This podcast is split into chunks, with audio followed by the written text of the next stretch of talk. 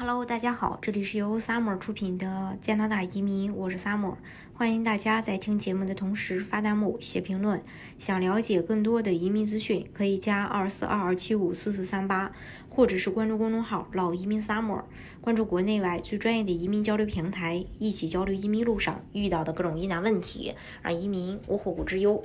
哈法作为加呃加拿大东部的第一大城市，繁华度实在不能与西岸同日而语。同为港口城市，为何哈利法克斯不能像温哥华一样成为连接海运和陆运的桥头堡呢？加拿大西海岸的温哥华气候宜人，经济发达，久负盛名。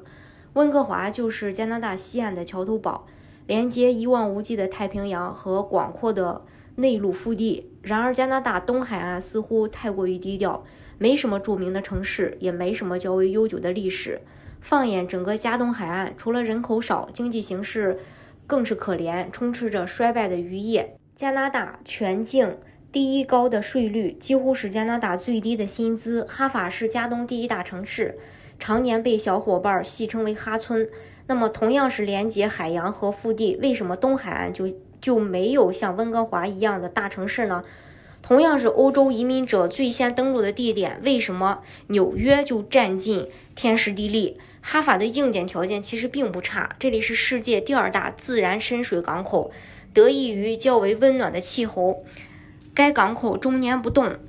大型集装箱运输船舶可以随时停靠。同时呢，港口码头和铁路相连，这条横亘加拿大全境的铁路可以将物资运往内陆。哈法的机场是国际机场，常年开通着美国波士顿。英国、冰岛等欧洲各国的航线，交通优势使得哈法自然成为了加拿大东海岸最大的城市。其实，除了哈法，加东几个海洋省的硬件条件都不错。纽芬兰有世界著名的渔场，爱德华王子岛是久负盛名的旅游胜地。但为何没有一个城市可以称得上加拿大东海岸的桥头堡呢？这和著名的圣劳伦斯河有关。圣劳伦斯河的上游是加拿大和。美国的界河全长三千零五十六公里，经过安大略湖之后，圣劳伦斯河在蒙特利尔西部与渥太华河汇流，途经三河市到魁北克市，河道变宽，阔然开阔，最终在纽芬兰西部的圣劳伦斯湾注入大西洋。圣劳伦斯河水量充沛，水质含沙量较少，为内河航运提供了极大的便利。除了便利的自然条件，一九五九年以来，加拿大政府致力于河道修建和整治，修建一系列的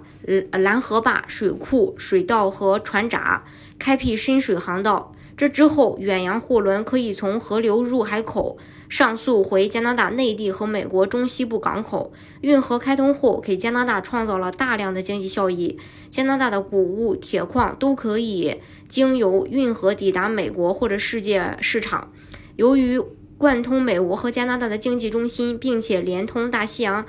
对岸发达的西欧，圣劳伦斯河航线成为了世界上最繁忙的国际贸易路线之一。河流两岸集中了魁北克省百分之八十的人口和几乎所有的工业，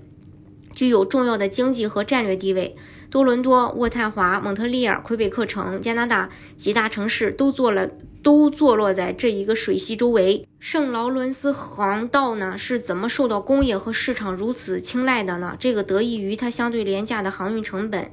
紧邻经济腹地的位置优势，以及沿海岸完善的港口基础设施。一般来说，航运特别适用于大宗货物的运输。相比于公路和铁路，平均运费低，特别适用于圣劳伦斯河运输的铁矿、谷物等货物。同时，河流两岸有加拿大诸多大城市，人口集中，经济腹地广阔，经济活力高，货物需求量大。最后，经济发展带动了基础设施建设的需求。河道两岸的港口设施非常完善。近年来，不只是集装箱、散船、货船，还有大批的游轮可以通过圣劳伦斯河进入五大湖水域，给沿岸城市带来了新的发展契机。有如此优越的运河，进往五大湖工业区，